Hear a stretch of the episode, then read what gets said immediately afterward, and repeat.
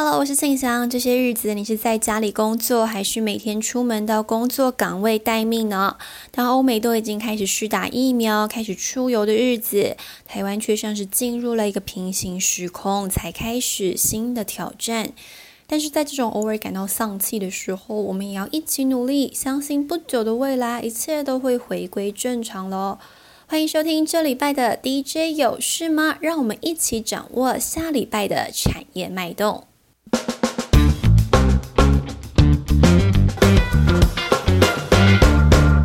礼拜，美国将公布几个重要的经济数据指标，包含失业率、非农就业、制造业指数 （ISM） 等等。而当中四月份的非农就业数字远不如预期，而五月的数字更是格外的受到关注。而比较重要的是，市场对于经济解封的态度越来越强，也预期联准会将在未来的政策会议上讨论缩减 QE。但具体开始讨论的时间将取决于一系列的经济数据结果，而市场也预期 Q1 将以缓步退场的姿态回到比较常态性的轨道，因此对于股市的影响性应该也相对比较温和一些。另外，中国也将公布采购经理人指数 PMI，而这个数字至少一年以上维持在五十荣枯线以上，也就是百分之五十以上的水准。只是最近四月份小幅回落的数字略低于市场预期，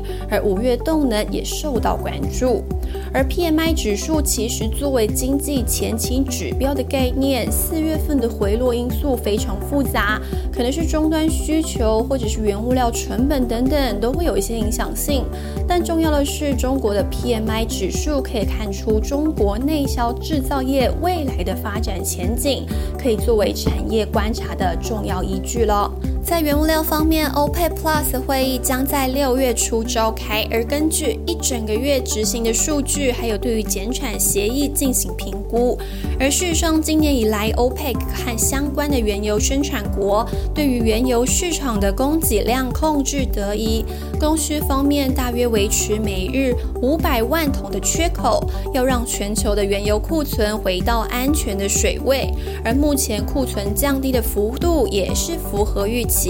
而从需求面来看，欧美疫苗接种的进度，加上各地陆续的解封，加上即将进入夏天，也就是用油旺季的来临，需求面正向，这也让市场对于原油报价的看法趋于乐观。而事实上，布兰特原油在五月二十四号的报价一举上涨百分之三，也站稳了六十八美元的关卡。不少外资研究机构更是喊出，油价上看一桶八十美元，这样的机会确实不小了。接下来来关注到台湾疫情的部分，指挥中心传言将会在近期公告企业快筛指示，也就是要放宽限制，让企业自己来购买快筛进行检测，而这个举举动。也将影响检测产业未来的动态，而这波订单势必来得又急又快，厂商主要还是会以手中的库存来做因应。如果用总产能来看，应该还不至于到缺货的状况，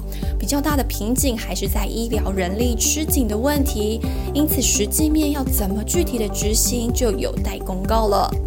而另外，在疫苗的进度方面，高端疫苗五月底六月初这段时间，渴望将所有受试者的两剂施打报告完成整理。而另外，市场也传言了，莫德纳第一批疫苗两百万剂也会将在六月中抵台，期待后续增加台湾对抗疫情的能力了。接下来看到就是科技产业的部分了。六月二号，台积电的技术论坛，今年是第二次在线上举行。三个可以观察的重点，第一个还是在最新的先进制程、特殊制程、先进封装这些最新的技术时间表。第二个还是要关注扩厂的计划，而最后则是在能源方面，毕竟半导体作为用水和用电的大户，可不可以在生产上有任何闪失啊？因此，对于绿色制造的部分，也是台积电面对的重要议题了。进一步来看，台积电在先进制程的进度上面，上次论坛也已经揭晓到，三纳米将会在二零二二年，也就是明年进入量产，而先前 IBM 也首发全球第一颗二纳米晶片。市场也很关心台积电二纳米晶片的进度了。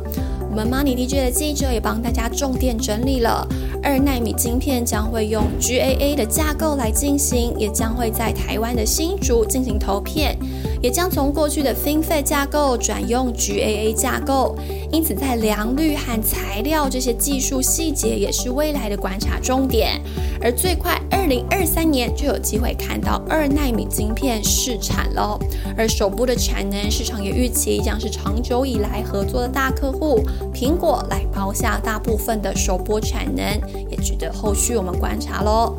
而今年台北国际电脑展 Computex 还是像去年一样用线上展的方式来和大家见面了，而将会在五月三十一号到六月三十号正式开展。大家关注的国际大厂的 Keynote Speech 方面，今年有 AMD、ARM、美光这些国际大厂的执行长将会有精彩的演讲。而其实 Computex 对于台湾或者国际的半导体产业来说，都是相当具有指标性意义的哦。包含产业未来的发展趋势，还有国际大厂的新产品布局方向等等，这些都是让人关心的重点了。但是这两年因为疫情的关系，改成线上进行之后，其实很多厂商都转成自家来举办线上发表会，变成各自发挥的精彩时间了。像是六月一号，维新就会来举行线上新品发表会，将推出一系列的电竞创作者和商用类型的新产品。宏基也将在六月三号有线上的分享会。其实现在不管是对于显卡或笔电这条产业，市场还是关注在缺料和成本垫高的状况。Money DJ 的记者也帮大家掌握到了，其实现在缺料的状况更是严重，缺料的种类再度扩大，而将一路吃紧延续到年底哦。而厂商也只能各凭本事的积极备料，而在价格方面也受到原物料成本垫高和各种零组件成本都增加的状况之下。品牌厂也将在新产品当中逐步反映成本的价格，相关厂商的毛利率大致也都能比去年再来的好一些些。比较值得期待的是，笔电的市况到明年都还是正向的发展，包含华硕、宏基、广达这些指标性的大厂都持续看好疫情之后远距的需求将延续，成为生活的新常态。